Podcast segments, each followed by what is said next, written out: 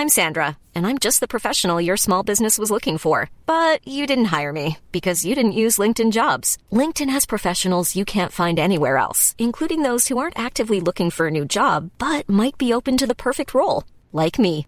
In a given month, over 70% of LinkedIn users don't visit other leading job sites. So if you're not looking on LinkedIn, you'll miss out on great candidates like Sandra. Start hiring professionals like a professional. Post your free job on linkedin.com/people today.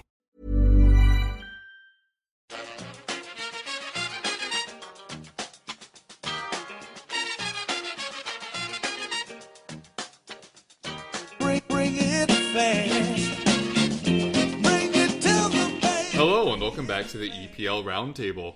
I'm your host Kevin DeVries, and as always, if you'd like to reach us at the podcast, you can do so by either tweeting us at EPL Roundtable or emailing us at EPLRoundtable at gmail.com. Yeah, hello. Uh, I'm Jake. I support Newcastle. You get my uh, stuff on EPL Index or on Total Dutch Football, and you can get me on Twitter at Jake Jackman with two N's. I'm Dave Hendrick from All in Sports Talk and AnfieldIndex.com. You can find me on Twitter at Dave Hendrick underscore AI and check out our websites allinsportstalk.com and AnfieldIndex.com. Great, thanks so much for joining us, guys. Up first, of course, we have Making the Rounds, where we each have a few minutes to discuss what's been happening at our clubs this week. Jake, not a particularly quiet one for Newcastle. They were pretty much the talk of the town on deadline day as kind of the club trying to force West Brom's hand on Berahino. Obviously, you'd already made some previous transfers in that window. Just what's been your take on Newcastle over the last week? Yeah, well, I'm I'm slowly saying as a Newcastle fan that we are vamping up to being the story of the Premier League. It's slowly happening. It's we're always one of the stories because Newcastle are just a joke club like that. But it's going to be the story around March and April, us being in the relegation fight. The only thing that's going to save us is if Leicester do continue doing well at the top. But yeah, it's it's pretty embarrassing at the moment. I'll start I'll start with yesterday's game, as that's fresh in the memory.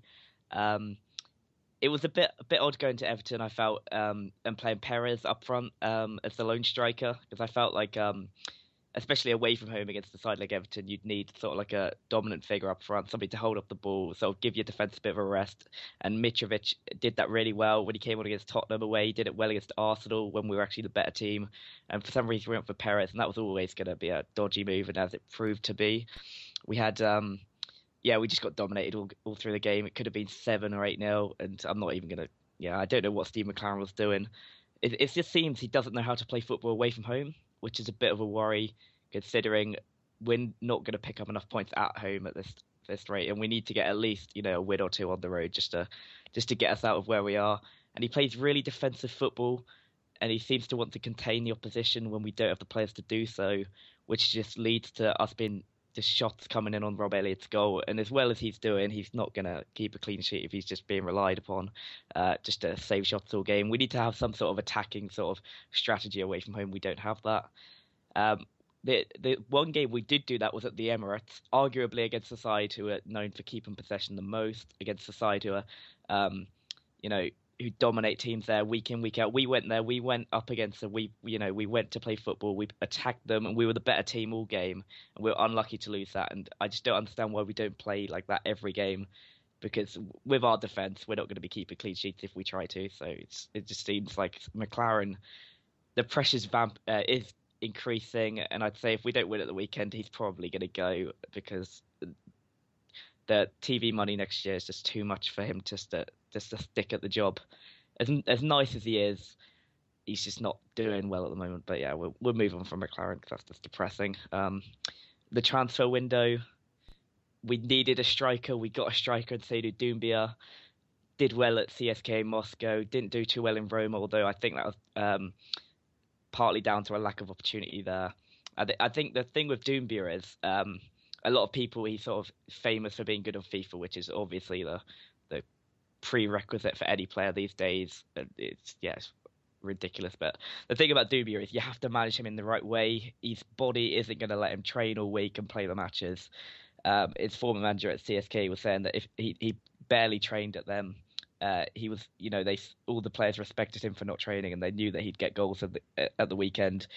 And I just, I worry that we're not going to treat him in the same way. I think we, McClaren will try and, you know, put him through training and stuff, and I just don't see him getting the best out of Doumbia, unfortunately, because I think he could be a really good player if we managed him in the right way. but yeah, it's it's not really what we need. Uh, then Mitrovic at the weekend uh, yesterday showed why we need another striker because he missed another sitter, and it's just getting to the point where you just can't defend him anymore. He's just missing too many sitters, and it's ridiculous. But yeah, we the, we did all right in the transfer window. I'd say we got some players in. Whether they're really what we need, I don't think so. But we'll we'll take what we could get. It's a bit of panic stations at Newcastle at the moment. And I think they weren't players we'd sign if we weren't in the position we were in. I don't think we would have signed Shelvey. I don't think we would have signed Townsend. We probably would n- wouldn't touch Doumbia with a barge pole if we had any. You know, he's he doesn't fit into our transfer policy at all. But I just think you just see the, the just the panic at the club, and I, it's it's it's deserved. If you look where we are, there's four clubs at the bottom now just being cut adrift, and we've got Manchester City and Chelsea coming up in the in the coming weeks. We could just be cut adrift at the bottom, and it could just be too much to to, climb out of. I really do think that it's it's just hugely concerning. I just it just depresses me to think about Newcastle at the moment because I just can't see where our next win is coming from. Mm. Yeah, you mentioned there Steve McClaren's job may not be very safe. Uh, I saw a couple people talking to you on Twitter, and these are my thoughts as well. That if you look on paper, your team is much better than how they're performing. Do you largely put that down to the manager, or do you think there's something wrong at, the club?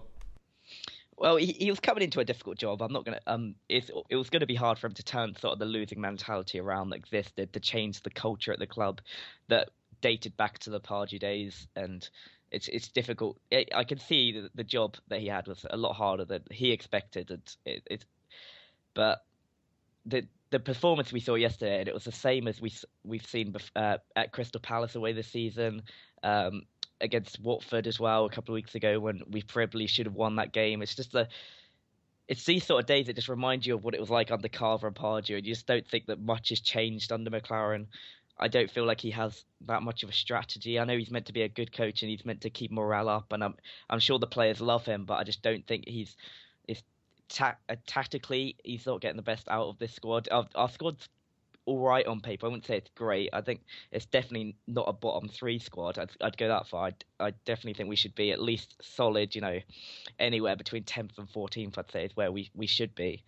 And I, I think you have to blame the manager at some point. You can't you can't keep blaming the players or the transfer policy. I mean, a hundred million has been spent on this squad uh, in the last twelve months. Well, since McClaren took over, hundred million has been spent on these players. Something ridiculous like that, and you can't you can't get relegated if you're spending that sort of money, regardless of what you think of the players we're bringing in.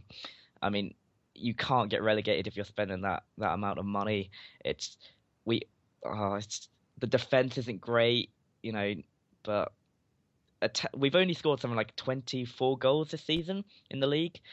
That's less than a goal a game, and there's been a lot of games where we haven't scored. I'd say probably eight or nine matches we haven't scored a single goal, and McClaren's meant to be an attacking-minded coach, but tactically he's just he's it's been appalling. It was like at Not- uh, Watford, we were going in on the back of two good performances against Manchester United and West Ham.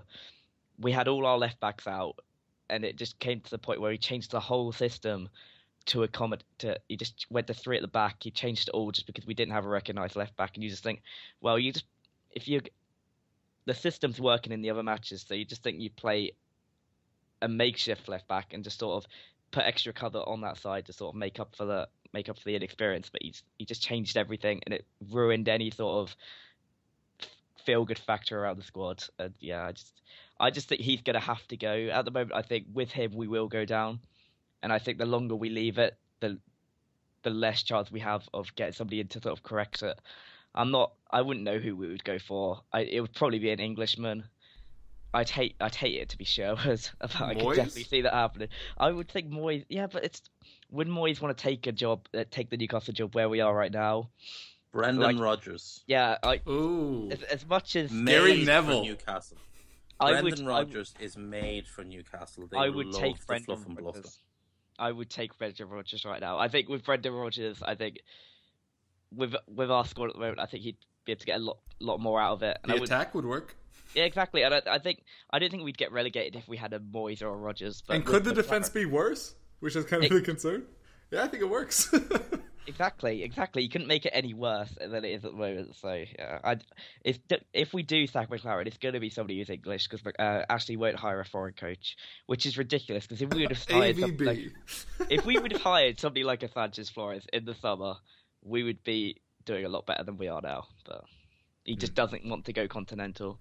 And if you're gonna if you're gonna go for the British approach, you know, just get somebody who is proven in the Premier League. I mean, McClaren hasn't managed in the Premier League since like two like 2006. Some ridiculous. Yeah. So why why give him the job? I just. Hmm. It's just I just think we're going down.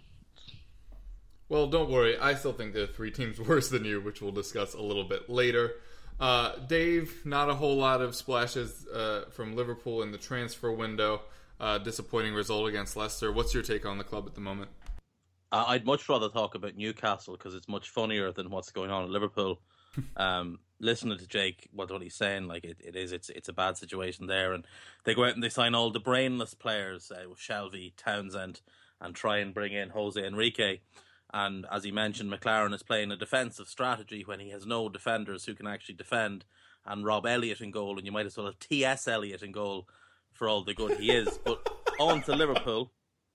On to Liverpool. Um, things aren't particularly good at Liverpool at the minute. Um, there's a lot of negativity around the club because the new ticket prices have come out, and they include some st- substantial raises in certain areas.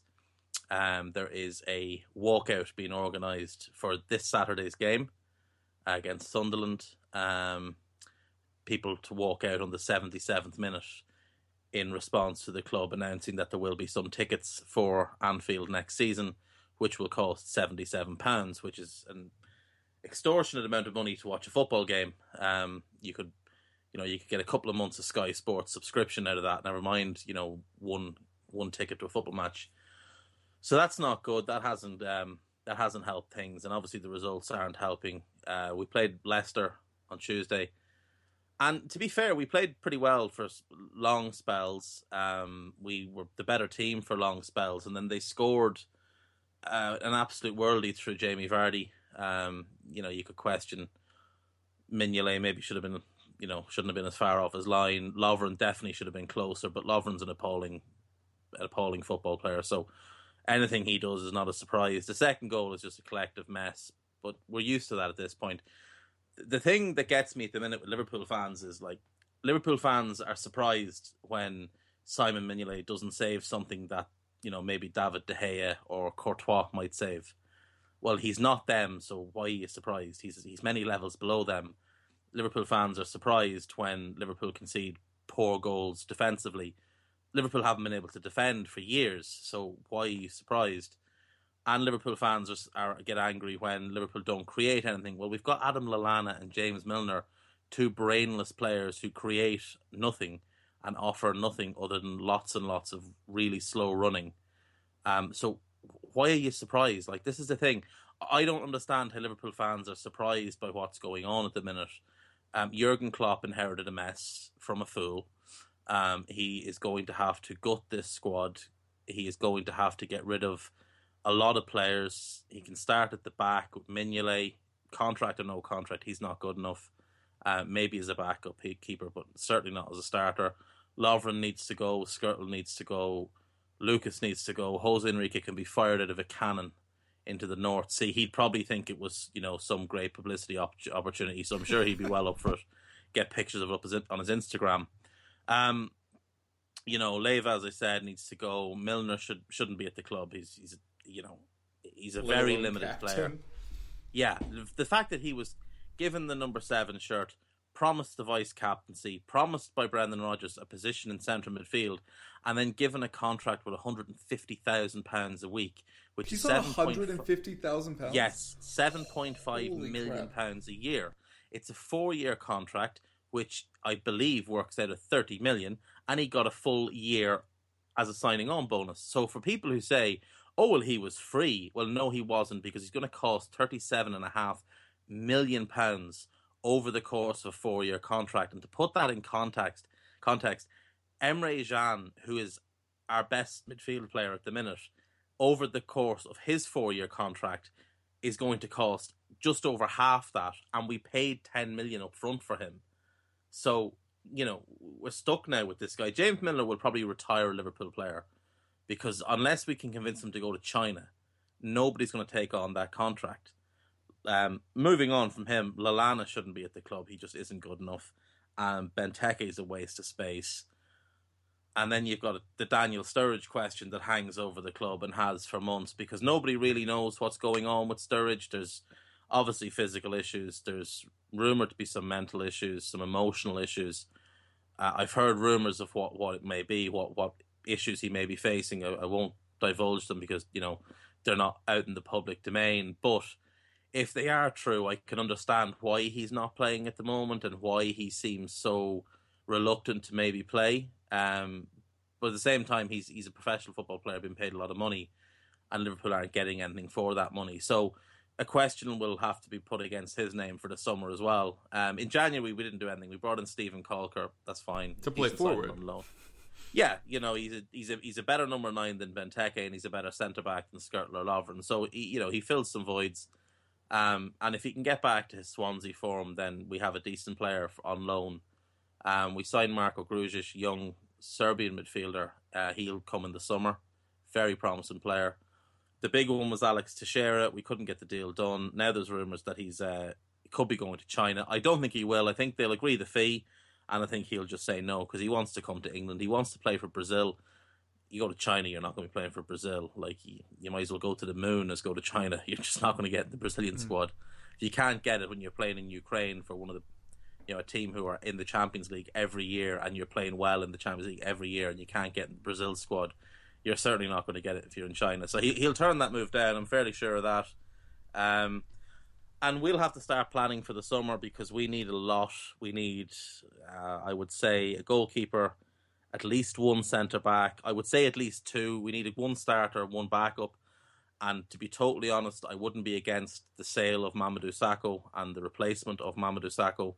Um, I love Sakho as a player. I think when he's on form, he's as good as anybody in the league. But those days are becoming fewer and fewer because of the injuries. Because when he comes back from injury, it always takes him a couple of games to find his rhythm. Because he has no help from midfield. Because Lucas Leiva, it's someone someone has been pulling a horrendous prank on Leiva all season, running around and pouring concrete in front of him so the poor chap can't run anywhere. Um, he's got a clown to his right, a Joker to his left, and he's just stuck in the middle. So, you know, with with him, because of the inconsistency, that would be the reason to maybe let him move on, and maybe buy two centre backs in the twenty two to twenty four age range and try and build them into a partnership. Um, in an ideal world, they would speak the same language. That's one of the problems we have is that Sakho's English isn't great.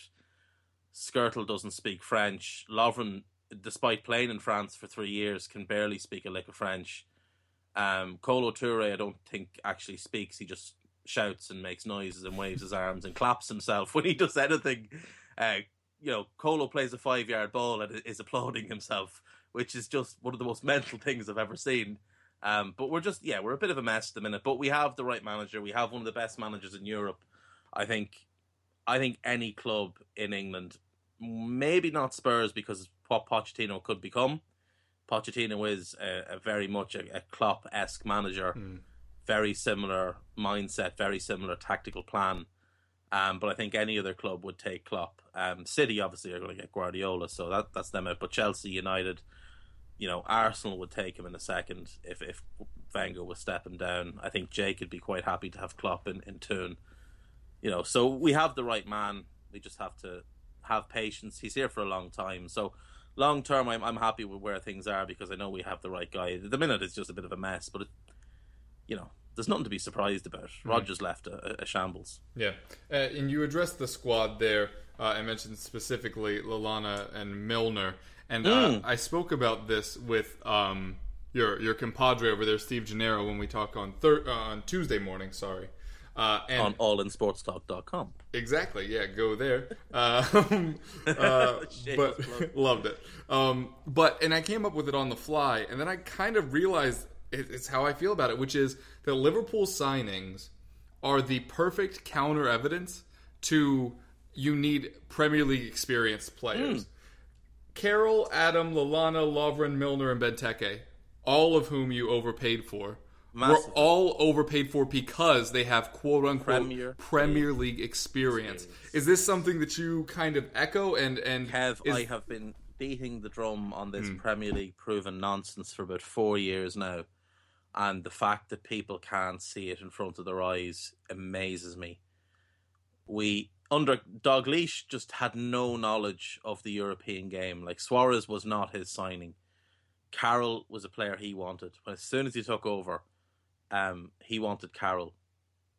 Damien Comolli wanted Pierre Emerick Aubameyang, who's now one of the Hey, best he's good. strikers in Europe. Um, but but Kenny wanted Andy Carroll, so we signed Andy Carroll for 35 million when at best he was a 10 million pound player. You're still welcome for all that money, Jake. Um, we then proceeded to spend 20 million on Stuart Downing when Marco Reus was on the table and Erik Lamela was on the table. And we could have probably had both of them for at the time for around what we paid for Stuart Downing, who flopped spectacularly and was sold for six million. We sold Carroll, I think, for seventeen to West Ham, and I, I don't think they're very happy with how they've spent their money, considering the amount of time he's missed. Um, we signed Adam because his corners were allegedly worth ten million, according to one Scotsman. So another Scotsman bought that line and spent money on him. When Comolli had Blaise Matuidi, one of the best defensive midfielders in the world now, lined up to come in, fee agreed, deal agreed. Kenny didn't want him, didn't know who he was. Um, so that summer alone showed that Premier League proven was was nonsense. We signed Enrique as well that summer, and it was just he was just he's been a comedy figure ever since. Um, then you know you think lessons would be learned. You would genuinely think lessons would be learned, but no. As soon as Rodgers got control of transfers after the 13-14 season, he went out and he splashed 20 million on Dejan Lovren, who's about an 8 million pound defender at best. He spent 25 million on Adam Lallana, who's a 10 to 12 million player at best. Then, you know, it, it became even more comical the summer gone when he spent 32 million on Benteke. And what, what has always amused me is that uh, Tony Barrett, a well respected journalist for the Times, said about a month before we signed him if anyone pays 32 million pound for Christian Benteke, the FBI should be called in to follow the money trail. Liverpool spent 32 million pound, and not once did he question that publicly. Then afterwards, I'm like, you're going to write it before he signs, write it after he signs as well, and put the question to the manager of why have you overpaid for this player, and and then obviously we gave Milner the Godfather contract. Like, I'm amazed he doesn't have shares in the club with what he was given. You, you would think like what Liverpool have become is this club who don't seem to be able to get out from under their own feet. They're a bit of a laughing stock to a lot of people, and to other clubs, what they are is, you know, that's the club who'll overpay. If we sit back, they will pay our asking fee.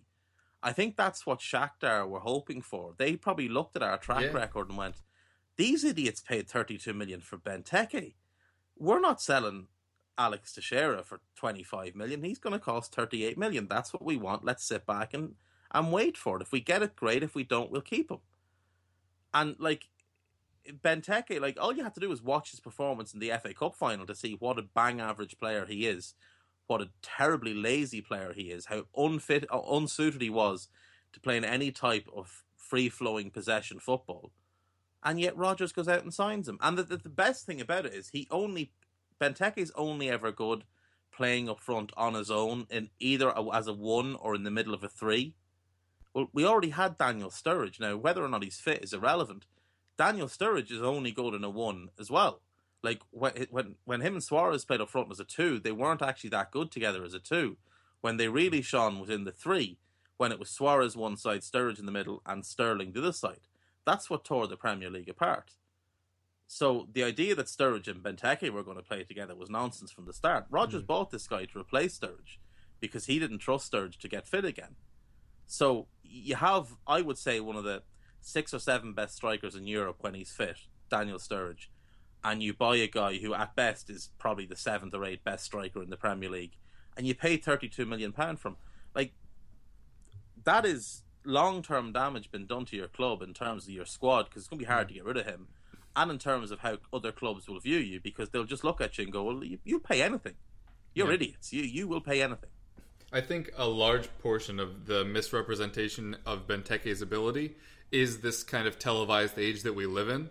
Because all oh, you Oh, saw was when match of the day player. Benteke was good. Exactly. Yeah. You didn't see the full 90 minutes where he was failing to contribute Lallana. even in a Villa side. Yeah. Lallana was Yeah. the same. Benteke was bad for like 12 months. Like, I think Yeah. the second The season, he 12 preceding horrible. months. He, he had a great first season in the Premier League. yeah. Lots of strikers have a great first season in the Premier League. There's lots of strikers have that fluke first season. Mm. Michu. Look, yeah, look at Papiss Cisse. Yeah. Oh my gosh. You know, Yeah. Look at Nik- uh, Nikita Jelavic when he came into Everton. He was Hmm. I unbelievable. to this day I will forever remember that we very briefly had some Everton uh, fans come on, and one of them was right after that deadline closed, and so they got Jelavic and you got Suarez, and if you recall, Suarez did not get off to a hot start. And I vividly remember Everton fans gloating about how great Jelavic was. And like, they spent all this money on Suarez. We Yeah. got Jelavic. There who are I'm not even sure where he is now. Didn't West Ham try to sell him? I think he's at West He, Ham. he's but he off to China, I think. I think. Best place for him. um, stacking plates on a you know shelf would be better for him. In fact, um, yeah, like it's just crazy. Like, but you hmm. look at that. Look, look at our best Liverpool's best signings over the last years. Daniel Sturridge is the only really good signing we've made that was from six million England. from Chelsea. and he but he wasn't Premier League proven because he barely And played. he was a winger at the time. Yeah, and he'd had a really good loan spell at Bolton, but he was always this guy who, oh well, he hasn't fulfilled his potential, or he's injury prone, or he has a bad attitude. He was a gamble. There was nothing Premier League proven about him. Yeah. We signed Coutinho from Inter Milan. We signed Suarez from Ajax. Um, Jordan Henderson was a good Premier League boy, but at, at the same time, when we bought him, he wasn't a He was overpaid, and he didn't. And he only recently took- became he this took player. two and a half years to settle Yeah. in. Like Yeah. his first year was terrible, and Rodgers tried to get rid of him. He wanted to swap him. He actually Rodgers wanted to give him and money for Clint Dempsey, who I believe you bought for six million pounds about yeah, three days later. Yeah. which tells you all about how he was rated at Liverpool. Hmm. So you know, like Liverpool have bought other good players from abroad, but not from the Premier League. Emre Can from Germany. That was a great. Um, game. Sakho from from France. I think Markovic is going to be a really good player once he plays under a real manager. So like he's been brilliant for Fenerbahce this year, and he's coming back next season. So like you look at what Spurs have done. Like look at all your your better players, like Hugo Lloris, uh, Toby Alderweireld. I know Alderweireld played in the Premier League, but you bought him from abroad. Jan Vertonghen, uh, Eric And then Dyer. the young players are players that we're bringing through, not Dele that were Alli, buying. not yeah. Premier League proven. Yeah. Um, Christian Eriksen, Erik Lamela. Mm-hmm. I know he hasn't really set the world alight yet, but He- Son he's is getting there, finally. He, Yeah. Lamela has, I think, has been really good this year. Yeah. And when Spurs figure out a way to get Him and Lamela, Eriksen, Alli, Son, and Kane in the one team, Mm. Now you're probably going to have to go out and buy an absolute worldy defensive midfield. Do you remember the last I, time we spoke? I have a, a tip on this. uh, I'll talk in a little bit. Yeah, yeah. so what, what I said to you the last time we spoke was I thought Spurs need one great player. Yeah. And I couldn't figure out what it is. It's a defensive midfielder because if you buy a great defensive midfielder, you can push, you, you can play a three, you can play Alli, the great defensive midfielder, and, And Eriksen as, yeah. as a three, and then you put the other three up front, and you'd be terrified. and then you have Dembele coming off the bench with his Yeah. physical presence, and he's good again, which is great. And you still ha- you still have Dyer who can play a bunch of positions. Mm-hmm. You've got good depth at both fullback spots. I wouldn't say you have a, any any outstanding fullbacks, but you have four but competent. any of them can be outstanding. That's the weird that's thing. the thing. Is the and the consistency thing isn't well, there. though, but the great thing about them is that when Walker's missing, Trippier plays. They're very similar. Mm-hmm. When Rose plays, or when Rose is out, Davies plays. They're very similar players. You don't lose anything. yeah, You, was- still play the same way. I was watching the matches with uh, a couple of friends, and I was commenting that the the crazy thing about the Trippier to Walker swap is every time I see one of them, I'm like, oh, he's so blank. We should always play him. When Yeah. we play Trippier, he sends in so many great crosses, but you're like, oh, we really missed that pace. And then Walker plays, you're like, oh, so much pace, but you missed the crosses. Mm. Yeah, but but, I the thing that. is, like, yeah. you've built your team from abroad. Uh, City have built their team largely from abroad. Um, look at Leicester's two best players, Mahrez and Kante. Where did they come from? They came from abroad. I think they probably cost about three million quid combined. Hmm. You know, you, you, you find your value abroad. You, Yeah. you don't find it in England. Very well said. And in case you were feeling uh, bad about how Liverpool did operate those, Harry Redknapp said no to Suarez because he didn't think he'd play well with Van der Vaart. Um, Listen, Ha- Harry Redknapp should just stick to hanging out car windows. and he can't even do that anymore because Oh. he is no longer relevant. Okay, um, so on to Tottenham. We did just talk about us a little bit, but uh, I'll start with the match. Tottenham beat Norwich 3 0 and what ended up being one of our easiest wins of the season. Uh, they pushed us for maybe 15 minutes of the 90, but there was really only ever going to be one result. Uh, Harry Kane really impressed me in this match, not just because of the two goals he scored, one was a penalty, but weirdly, two of his misses and then his reaction to it really gave me a lot of confidence in him because his first uh, attempt came from a very narrow angle on the left. He beats the keeper but hits the near post, bounces back at him, falls to nothing. Later in the match, he's running down the right channel, has the ball. He goes for the shot that he does so often, drifting right, shooting left with his right foot, hits the post square, bounces right back out after it looked like it was going to be a goal. Then he finds himself in the exact same situation. Same right channel, very similar ball, although it's Eriksen getting a nutmeg tackle. I don't know if there's a term for that, but if there is, let me know. Um, and he pokes it forward to Kane. Almost same situation, defender in a very similar position. And instead of trying to shoot it across his body and across the keeper, he opened himself up, took it left, and curled it in. And I know that doesn't sound remarkable, but it's the things like that that are why Kane was never going to be a one season wonder. He works way too hard. He has too natural a foot and too natural a finish. Um, and I've mentioned many times before, there was an interview with Brad Friedel where he was talking about how it was impressive how many different ways Kane could take a shot on goal. So, uh, very impressed by that. I know it doesn't sound like news breaking stuff, but for the people that were like, oh, he was a one season wonder, we mentioned some earlier with Michu and the like, but uh, there was only going to be one way that his arrow would point, and it was upwards, and he really is showing that now. Um, Dele Alli had a goal and an iffy penalty call, was removed at halftime. We thought it was a stomach bug because we were hearing that he was throwing up, but he's being tested for dizziness still, which sounds kind of head injury esque. Maybe just a migraine. I don't know. Maybe he's pregnant. Who knows? Um, but I would expect him to be fit for the weekend. Eriksen had two assists. I mentioned one of them earlier. Uh, he's finally getting back to form, which is great. And unfortunately, to your point, Dave, it's happened while Son's been in the side and not Lamela. And and Lamela has been very good this season, and Eriksen has been shunted out left largely, I think, because Lamela always cuts in. He always cuts off Eriksen. I've only been saying that for two years now, um, but it doesn't work with Eriksen fully on the left. What we're doing now is Eriksen and Alli are kind of flip flopping on the left because we can't play any of our actual left wingers because they have to be supplemental strikers. Um, but it does seem like Eriksen is finally finding form. Lamela has dropped from the side. We'll have Europa League soon. We'll see how we do against Fiorentina. Um, hopefully, we'll be able to figure it out a bit more then. But I do agree that it's very important that we try to figure that out sometime soon.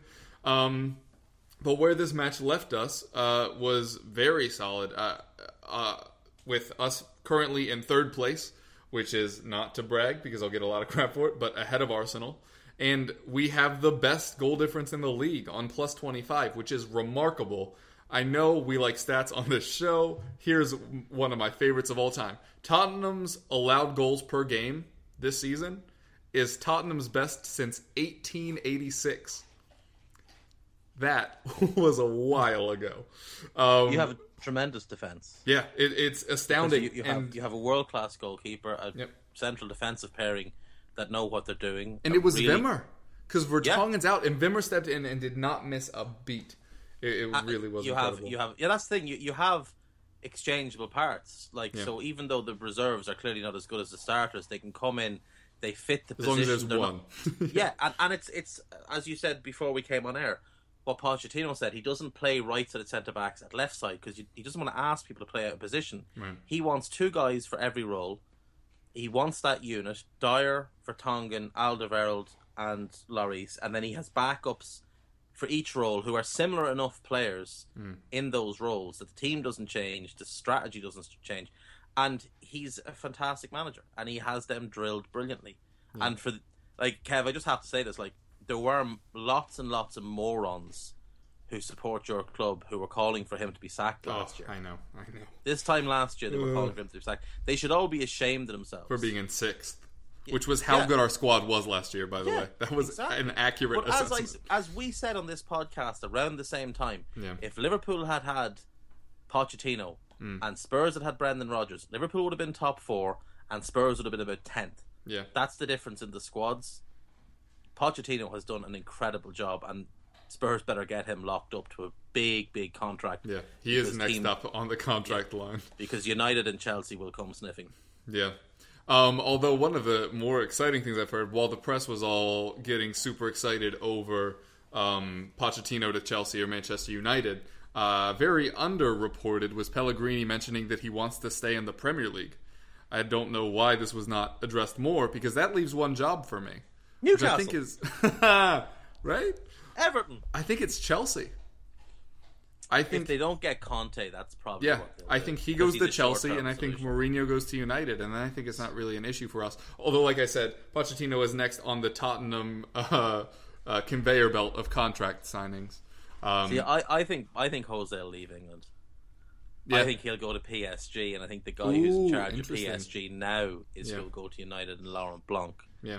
Because he'll That'd be have the. Ferguson. We he'll have the wanted we wanted Blanc approval. before we got AVB. Yeah, That you shouldn't. we- He's, he's not very good. well, AVB didn't end up being that great. Either. No. Um, all right. Uh, so deadline day, just like you guys were saying, kind of a bust for us, as it was for most clubs near the top of the table. Berahino was a non-starter on deadline day. They kept reporting it. I, I don't want to throw Sky too far under the bus because you know job prospects ten years from now.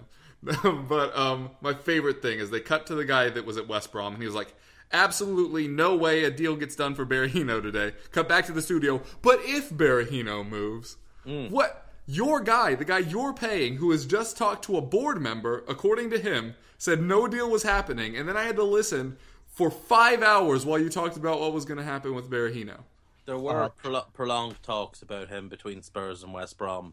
And Mm. Earlier- West Brom- earlier in the window. Earlier in the month, I I messaged you at the time. I'd heard Yeah. it from someone very reliable, and the money that West Brom were asking Was was just insane. Yeah. And obviously Newcastle went from as well, and just the money was was insane. So they Yeah. ended up with with Doumbia on loan, and they'll reassess in the summer, and I'm sure you guys will as well. Yeah, and, and Berahino, he's not going to go for that sort of money in the summer because he's got 12 months left. Like he, it's going to be like Austin. He's going to have to go for a reduced fee. next winter. Yeah, they, they, they, they can't ask for 20 million again. They just You, can't. you've you've got to know that QPR are sick, though, don't you? Yeah. Like demanding 15 million when 11 and 12 was sitting on the table. yeah.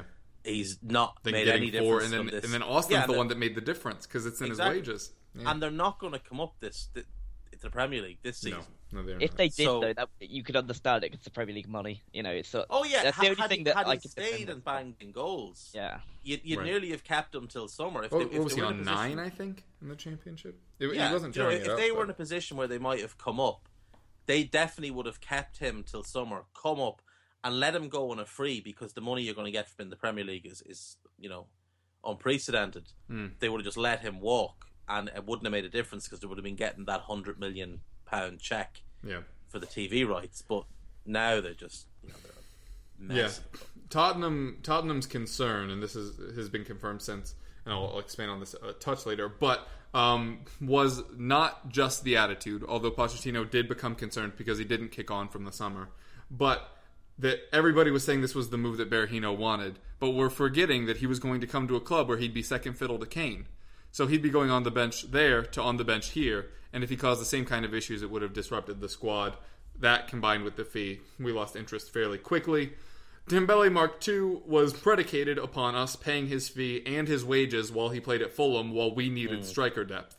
That makes very little sense. You'll get him in the summer. I also think so. Although we do have uh, Monaco and Juve that are sniffing around there, uh, but I do think it he, seems he a natural that move for move. us. That's the move he Yeah. wants. He wants to go to Spurs. I think that makes a lot of sense as well. Um, that didn't work out. Like we were saying, he's on a quote unquote free. There will be a tribunal and all of that. Uh, but Son and Chadli playing up front for us behind Kane from here on out. Also on the Berahino deal, um, Robbie Earle, who is one of the better commentators we have here in the States, um, made an excellent point, which was if Berahino comes to Tottenham, A, he's not super match fit right now. We've all noticed that he's been putting on weight. But also, he's already cup tied in the FA Cup. So the only competition he'd playing for us is the Europa League, where we're playing Fiorentina, who bounced us last year. So putting forward that kind of money for potentially just two matches is something we were not willing to do, which I fully understand. Um, Plus, you have Yeah. Son. Son can play up front. If He he's can. fit, he can play up front. he You know, can. Um, Vertonghen injury, many people thought we'd be in for a center half. We were not. Bentaleb back means that Dier can slot back into right center back, at least as cover. Uh, and Poch prefers Cameron Carter Vickers, up and coming USA under 20, and all around way too buff for his age center back. Uh, he prefers him to Fazio, who we loaned back to Sevilla because they're the only club that still think he's good. um, because you asked really, really, really nicely. Yeah. And they said, oh, yeah, all right. um, "You already gave us nine million from. We'll be nice." We'll take him back for nothing, right? Uh, Townsend and Milos Veljkovic are the only two that left on permanent deals. Pritchard and Fazio leaving on loans. No incomings. There was a lot of speculation, uh, obviously, as to why we didn't bring in striker depth. Um, and Lyall Thomas, who covers Tottenham uh, for Sky Sports, not not a whole lot of love for a lot of those guys, but Lyall Thomas does seem to know what he's talking about with Tottenham. Uh, mentioned that Pochettino was very hesitant towards bringing in a second striker, which we already knew, but particularly because of the Osvaldo fiasco that happened at Southampton, where he brought him in, disrupted the squad, then they had to let him go for almost nothing. Um, and as the squad harmony is really one of the most positive things at the club at the moment, he was against bringing in just anyone and was going to wait for the right personality to bring in. Add that to Daniel Levy, who would every day prefer to keep money in his pocket rather than spend it. I'm surprised it, it was very unlikely. Charlie Austin Yeah, as was I, but for uh, the money. he doesn't fit the sell-on value, and we aren't No, willing well, to budge on that. For Four million, you're gonna you, you'll get eight for him, Yeah, well, it- and he's he's known as a good guy in the locker room, you know. So I, I agree with you, but it, it wasn't something that Levy was seriously looking at. As you mentioned, I think Dembele Mark II in the summer makes a lot of sense. I had uh, the pleasure of speaking to Andrew Gibney midweek, who knows just about everything French football. Um, we are interested in Lacazette, uh, and a lot of people are hands as well. I know.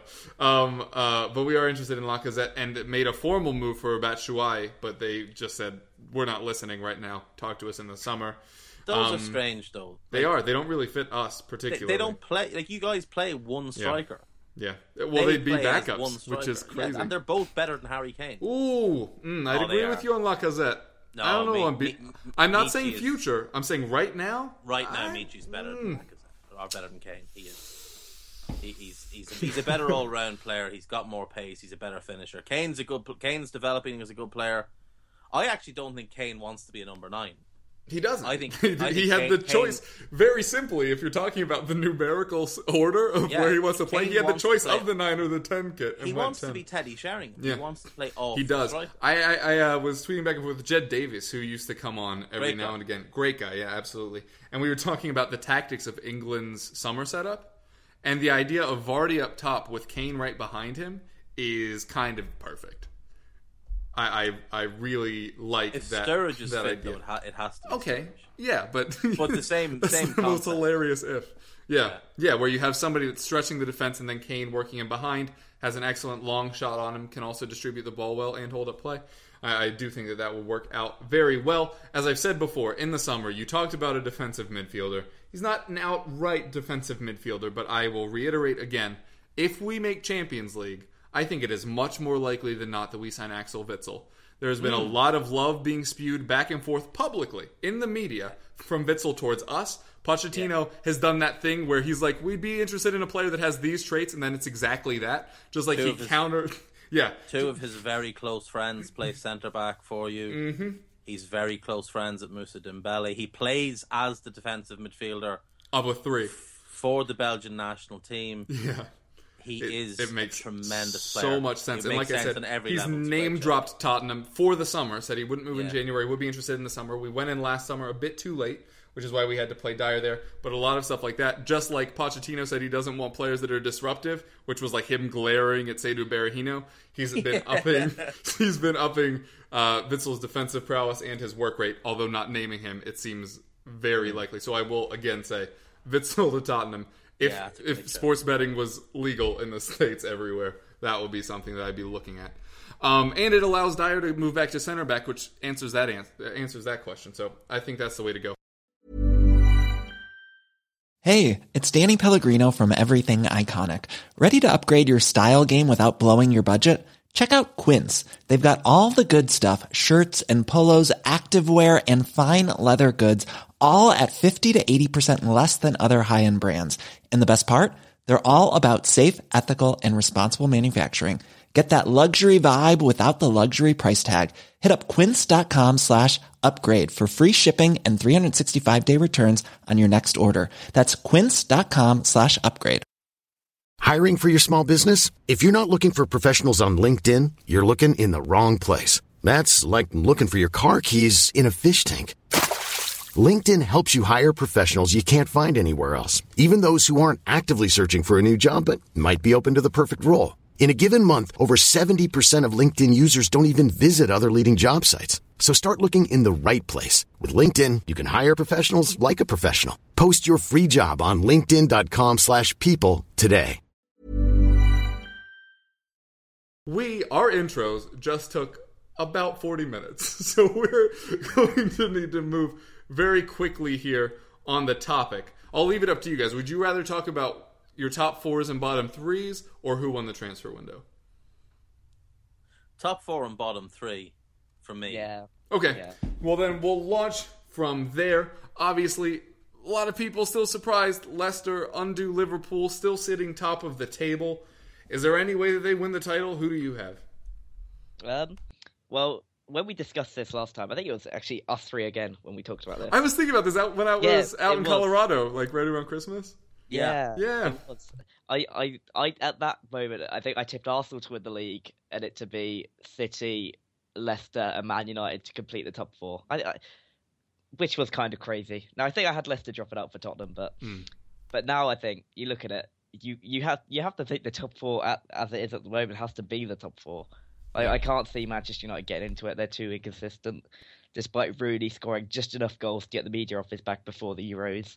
Um, and Liverpool, and yeah, I, I don't think they're going to finish at the top four. So you know, I think, and and nor Chelsea either, because or anybody around there, you know, it's it's literally. I think it's going to be the top four as it is at the moment, and I think it's going to be City, Tottenham, L- Arsenal, Leicester. I think in that order. Hmm. Yeah, I think I think City will win the league because you know their squad's just the best, and they're starting to click away from home as well as as well as at home. So I think that's going to be that they're going to win it, and then Arsenal are going to just run out of steam in the last last few uh, last ten matches, I think, and probably go on a bit of a dodgy run and you know slip behind Tottenham as well.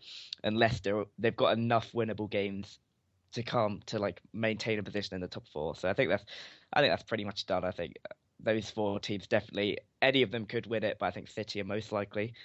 Bottom three, I think Villa are gone, so you can exclude them. Oof, the whole still Remy don't- Gard situation is a mess. I, I, I, Yeah. if, if- here's another bet for you. He won't be at, at Villa next year. oh, absolutely not. I, I'd be surprised if he's still there at the end of the season. Wow. Yeah, I- well, he, he talked about potentially resigning. They they promised him that they would back him in the window, and then bought literally no one. Nobody. Also, actually, a question on Liverpool.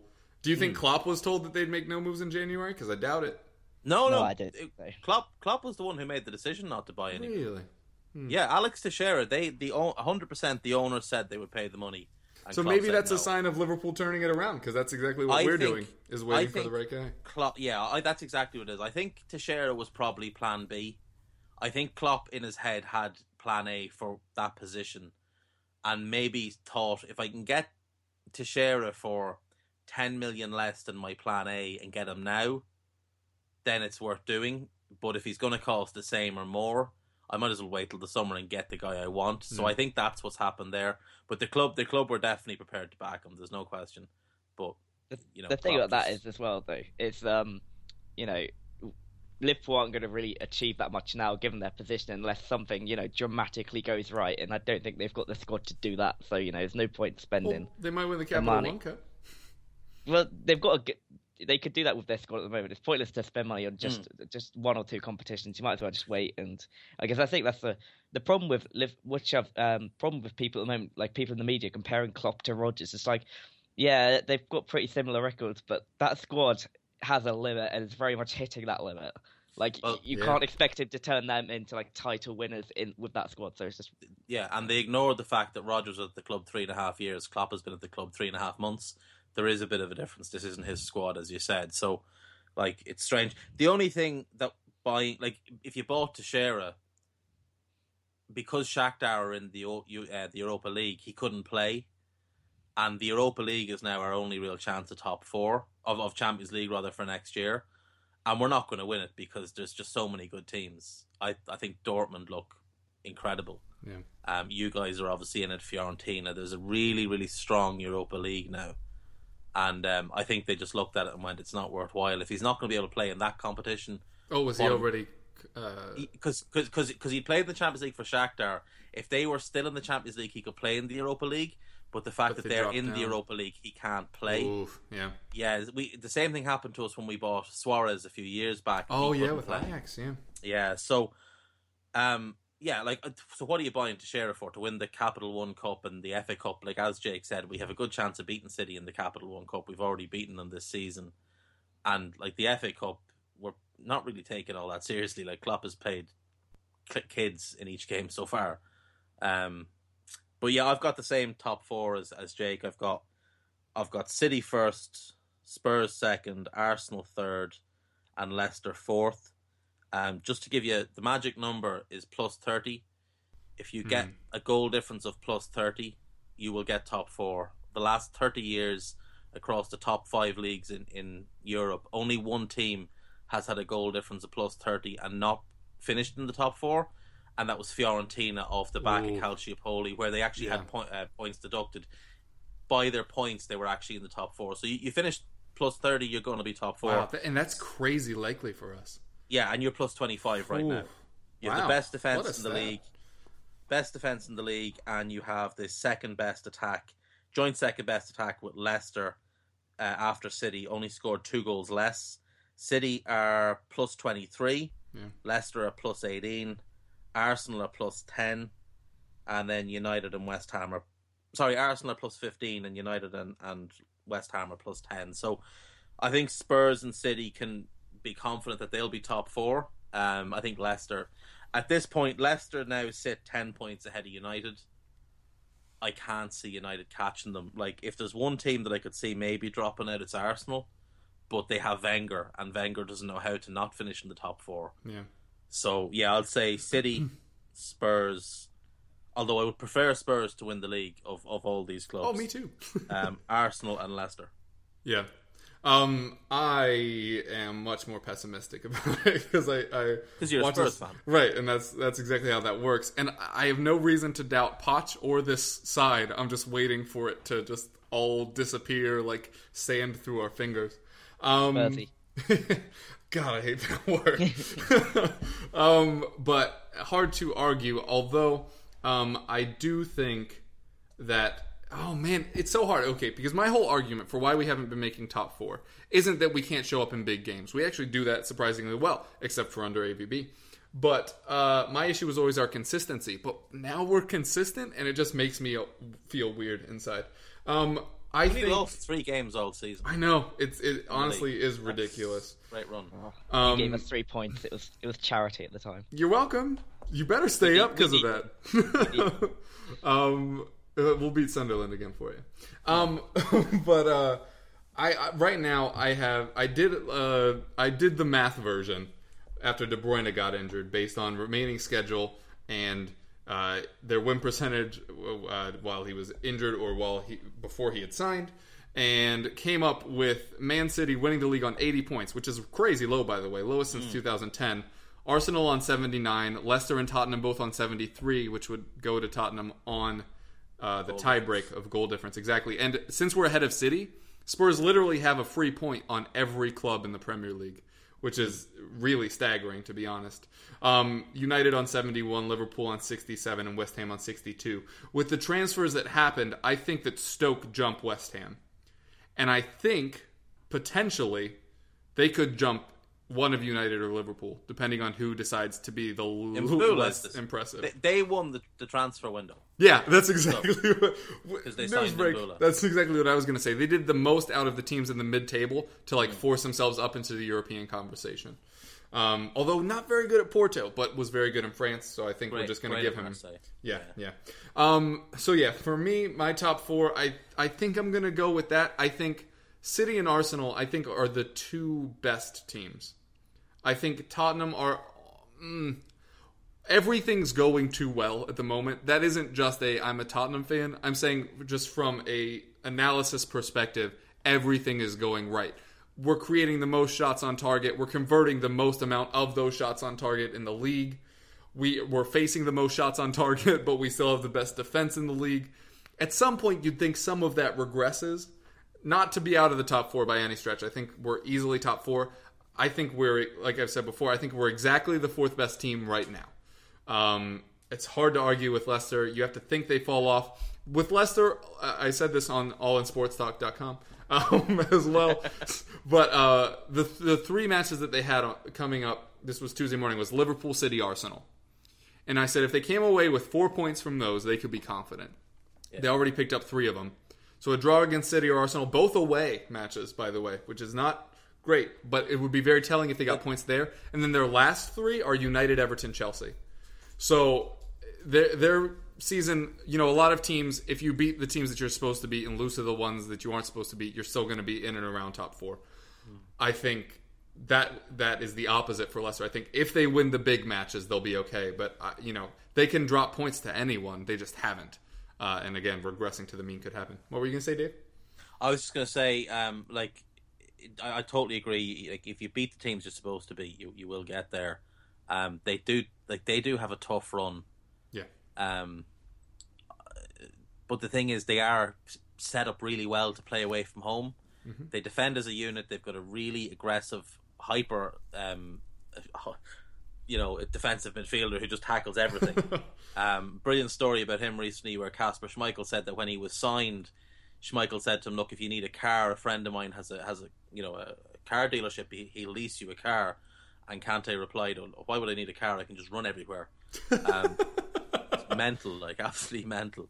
Um, but like with Vardy's pace and Mahrez's pace and trickery, they're, they're set up to it's play away from for home. Counter. Yeah, you know, so it'd be interesting. It's going to be interesting. I, I, I, I, do disagree. I think I think Spurs are a better team than Arsenal. Mm. But I think we lack the star power. Arsenal have the better individuals Yeah, in terms of exactly. Sanchez and Özil. Yeah, The, the thing about Um, Arsenal is they can go like they're the one team in the top four that I could see if everything Yeah. clicks, they're going on a massive winning run. Yeah. I don't see that with City or Spurs. Like True. I- Also, Arsenal, you were mentioning about how Tottenham need to figure out Eriksen, Lamela, and and everyone else. Arsenal have a similar problem. They can, if you Venn diagrammed it, and you have Giroud, Özil, and Sanchez, you can get two of them to play well any week. Yeah, But they just cannot get all three going, which is is a very uh, they bad problem need to have. either Walcott or Walcott or Oxlade Chamberlain. Walcott plays so Find much better with Sanchez than Giroud Yeah. does. So much better. Um, So- But yeah, and, and I agree on uh, all of your Leicester points. In fact, when Tottenham played Leicester three times in two weeks, a lot of Spurs fans came away and they're like, "Oh, I actually hated playing Leicester. All they do is defend and then break at speed." I was like, "What have you been watching all season?" And then I realized, kind of like the Benteke thing, they've been watching Match of the Day. match of the day. Yeah. So you see all the counterattacks. You're like, wow, how did they catch that other team so off guard? Because they were setting up to defend. Everybody thinks they're playing this brilliant football for 90 minutes. They're playing that brilliant football for 30 minutes max. Yeah. Yeah. And and they're not like this idea that they're this free flowing team. They play a lot of long balls. Yeah. A lot of long Like Both that Vardy goal came- that everybody think is better than the Alli goal, which it's not, um, was Mahrez just lumping it forward Yeah. and then Var- Vardy lumping it into goal. And the second the second goal was a big thump down the field as well. Lovren was out of position and Sakho got caught between where he should be and where Lovren should be, and the ball landed in the one spot he couldn't get to. So you had all these idiots saying, "Oh well, Sakho let the ball bounce." Unless he had eleven foot long legs, there was no possible way for him to make up that ground. Like, Yeah. All right, Um, uh, Dave, you and I have our relegation candidates to go. I'll let you go first. um, well, I think I think we'll all agree that Villa are gone. Absolutely. um, because they're a shocking mess. This has been coming for years. Um, the owners, I think, want them to go down so that they can, you know, sell the club on and just be be done with it. Um, I would say Sunderland are probably going down. No, I don't. You never rule Sunderland down. See, It- Unquote Big, Jake Big every Sam, episode. Big Sam is the one thing that kind of gives me pause. But I look through their squad, and bar Jan and Villa, that is garbage. Mm. Like uh, Defoe is still a decent goal scorer, But that's all. but that is one hell of a collection of expensively assembled garbage that they have going on there. Well, they've only recently realized that they should play Jeremain Lens, who actually offers pace. Yeah, uh, I thought Khazri well. was a good pretty signing. decent, yeah. It was, yeah. but the Um, defense is the problem. the defense is, is a shambles, an absolute shambles. Um, that's what happens when you have John O'Shea and Wes Brown as your central Yeah. defenders. Although Kaboul and Cortez, and then they did bring in uh, Lamine Kone, one of the Kones. Yeah, One Kone. of the Yeah, Kones. I mean Yeah. Kone. But like Kaboul is at Sunderland because he's terrible. Yeah. The Spurs didn't let him go because he was good. Like They paid us for him. Yeah, Li- they paid Liverpool for Coates. Liverpool Yeah. didn't let him go because he was good, and now he's gone off to Sporting Lisbon. Um, and brilliantly in all the articles about him, the Portuguese press just seemed amazed by the fact that he's really, really tall. Every article mentions that he's really, really tall. Um, I, I actually like Newcastle are 18th at the moment, but there's a lot of quality in that Newcastle squad. Not not a whole lot at the back. I do like Janmaat and, I, and Mbemba. I think is going to be a good defender. Um, You know what? I just realized that Newcastle and Leicester's narratives are very similar. Where we keep thinking Leicester can't keep doing it. Why? I don't know. Because they're Leicester. Look at the team. It's not. And Yeah. then Newcastle, you look at the team. You're like, they should be yeah. so much better. Like, why aren't they better? And the only reason we can come up with why they should be better is that the players seem like they should be good players. I But the thing, uh, the problem with us is that um, we had we had we did have like two months of playing really really well and not getting results. So for those Yeah. two months, everyone's like, "Well, they're not as bad as they seem. Like they should be getting more points." But now then you we are. come out with performances like Watford and Everton, and then you the see Arsenal match was so you were so hard done by in that match. Yeah, I know, it, but Ugh. I the problem I think that we're very the way we play, we don't have the players to do it. We're very one-sided down the right-hand side with Janmaat and Sissoko, and on the left, Dummett can't attack, so it leaves us very open on that side. And it's it's like if we would have brought in a left back and a striker, that's all we needed in, in the uh, window to stay up. A left back, a- an attacking fullback to give us a bit of balance uh, with Janmaat and uh, um, the left back.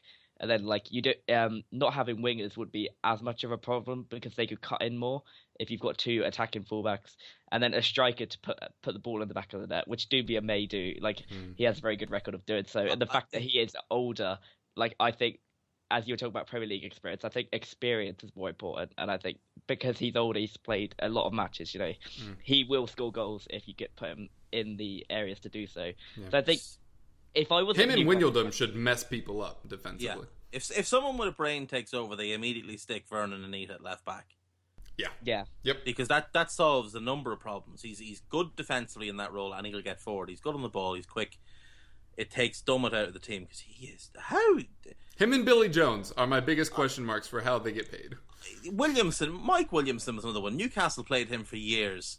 He clearly wasn't a Premier League player, and now they're doing the same thing with this chap. And like, just know, like, it's, Liverpool fans are the same with, with Flanagan. Oh, Flanagan's back. It's great. He's not a Premier League player. He's a Championship player. Yeah. Shouldn't be at the, isn't he at the club? 'cause if you look at our, our back five for the weekend, because Mbemba got injured, then Lascelles came on, did really well, and then got sent Good off. red card, yeah. Mm. yeah, yeah. I But saw our- people that were like, I can't believe you got a second yellow. Nope. The second one was a straight red. yeah. Our, our back five against West Brom is going to be Rob Elliott in goal, who's been really good recently, but, you know, it is Rob Elliott. You've got Janmaat on the right, and then we're going to have Steven Taylor and Fabricio Coloccini, and then Paul Outstanding. Dummett. Look at that. We are going to lose that game. It's But like, how have you not been playing Jan Matt and Mbemba, Lascelles, and Vurnon Anita all season long? Because Like, Lascelles wasn't really playing well. the biggest but, mistake. but he McClaren wasn't playing made. well because he wasn't getting a, a run of games. Yeah, that's true. the, the biggest mistake McClaren made, everybody said at the time, was keeping Coloccini as captain. Yeah. If you Yeah. ta- t- keep him in the squad, but take the armband, man. One of the things you have a problem with is that you have a team that are, have a number of cowards who disappear when the going gets tough. Sissoko being case in point, yes, and you have, I would say, a couple of cancerous personalities. I think Coloccini's one. I Tiote. think yeah, I think Tiote. Tiote is massively one. Mitrovic Um, could be really good if there was a Mitrovic sterner looks locker like room. he has all the potential to be an absolute, like, chemistry destroyer. I think um, he. I think he's been very good in the squad from what I've read, but you know, The, the, the, you have to keep him happy though. If he if he Yeah. if, if he changes, that's it. That's over. Like now, I still think he's got huge potential as a player. So hopefully, hopefully they play a two play two up front, play three up front, play him, um, Perez and Perez and and Doumbia, or have Doumbia come off the bench. I don't know why Perez and Mitrovic haven't been playing as a two all season because they just mesh really well. Um, but I, I think I think Toon will stay up. I'm going to say Norwich to go down. Yep. And those are my three. And then very quickly, uh, are you going to win this weekend, Jake? Um, well, yeah, our back five is a bit of a problem, but West Brom at home, you have to say this is the most important game of Steve McClaren's reign. If we draw or lose, I think he has to go because our upcoming fixtures after that are just not pleasant. Mm-hmm. So I think, so I think, I think, and we we're a lot better at home. Um, Wijnaldum, or as you know, he hates playing away from home. He apparently, really he hasn't scored a goal away from home all season. Doesn't play well away from home, so he's going to play well. You know, and I think West Brom will come and defend, which will give us a bit of license to go forward, which is where we excel. So I'll say we'll win, but You're not suggesting Oh. that Tony Pulis might sit up to play negatively, are you? oh, I don't know. I can see Berahino scoring. It, it Oh, could- it would- absolutely. I can see it so much. I don't know. I, I'm going to go for a, like a. No, I'll go for a win. Why not? I'll say it would be like a, like the West Ham game. We sco- go up two up and then concede and then become really nervy. So yeah, two one. All right, uh, Dave. Good news for you this week: Liverpool versus Sunderland. Yeah, we better win. Yep. You can't you can't be losing to Sunderland. You Nope. can't. And it's not even Sunderland. You just can't lose to Sam Allardyce because I just can't stand him. Him and Pulis are everything that's wrong with English football. so yeah, But I they're think we'll proven win. Premier League Oh, managers. This is it, exactly. Proper British managers. They don't have time for tactics. Good football men. Oh, it's it's just it's amazing. Like Tim Sherwood is like the apprentice Pulis slash Allardyce. No tactics, just a good football man. Just Yeah. madness. Like He's going to get a Um, job in the championship. on the sure. topic of the Toon manager job, Moyes is the ideal pick now to save you, keep you up. Rodgers is the better fit long term because you, you want to play attacking football, Mm. and because you know he's just made with his fluff and bluster for a club like Toon. Um, but yeah, we'll win this weekend. Yeah, Yeah. Uh, Tottenham versus Watford. Uh, six months ago, I would have said this would be a draw, but hard to, you know, go against our form, how how much of a unit we're, we're really playing as. Uh, you you got to go win. We're, we're finally at home after having had a few away. I'm, I'm to go win. Uh, man, Ighalo tore us up last time, though. I'm to go 2 1 Tottenham. I think, it's, I think this one could be close. Do you know what happened the last time you played Watford at White Hart Lane in the Premier League? Hmm. I was I was writing the preview for this earlier. So it was uh, when Paul Robinson scored. Yeah. It went in it from his own goal. You know that amazing goal. Oh. That was, it was Oh, ridiculous. So yeah, that's, that's, that's an interesting little stat. Hey, thanks, Jake. Get it in. Love it. We, you know, we we all had stats. I had my 1886 stat. Dave busting out the plus 30 goal difference. You with that? Mm. Mine's less of a stat. It's more of just a Just like, hey, that was a thing. I love it though. I love it. Uh, we are hilariously out of time, but tell the folks where they can find you. Yeah, thanks for listening. Yeah, you can read my stuff on EPL Index or on Total Dutch Football, where I've just done finally. Uh, someone's just gone up about why Manchester United should have got Wijnaldum instead of Depay and how he fits Van Gaal's Van uh, Gaal's um, strategy a lot better. So yeah, read that. And if you have any criticism, don't just go they play different positions because you know if you actually read it, you'd see it was a lot more than that. But anyway, yeah, check that out, and you get um, me on Twitter at Jake Jackman with two N's. I know I said we were out of time, but super quick question: Haller or Milik? Uh, I think Milik. Good man, Dave. Um, yeah, you can find me on allinsportstalk.com, at allinsportstalk on Twitter. Uh, we release podcasts most days. Um, Thursdays is our big weekly show. Um, the Anfield Index, obviously, is kind of where I came from. Um, I have a new show on that called Another Podcast. Uh, I've had two shows so far Manuel Veth and Alexei Yaroshevsky. Great feedback on those. Check those out. Check out the app, the Anfield Index app. It's one of a kind. It's unbelievable. You'll find this podcast on that app. Mm-hmm. Um, you can find me on Twitter at Dave Hendrick underscore AI. Yeah, and I'm your host, Kevin DeVries, at Kevroff on Twitter. I did show up on All in Sports Talk. I'm not sure if I've mentioned that. Uh, you can check that out on Tuesdays. Fantasy Show goes up Thursdays. This podcast, EPL Roundtable, goes up Fridays and Mondays. You can find my weekly article uh, on fantasy picks to, to put into your side on Friday mornings over at the Eagles Beak, and then throughout the week, player updates over at blog- blog.playtoga.com uh, on Tottenham. So I don't do nearly enough stuff. I just realized. But um, thanks so much for joining us, guys. It's been a pleasure as always, and we hope you keep listening.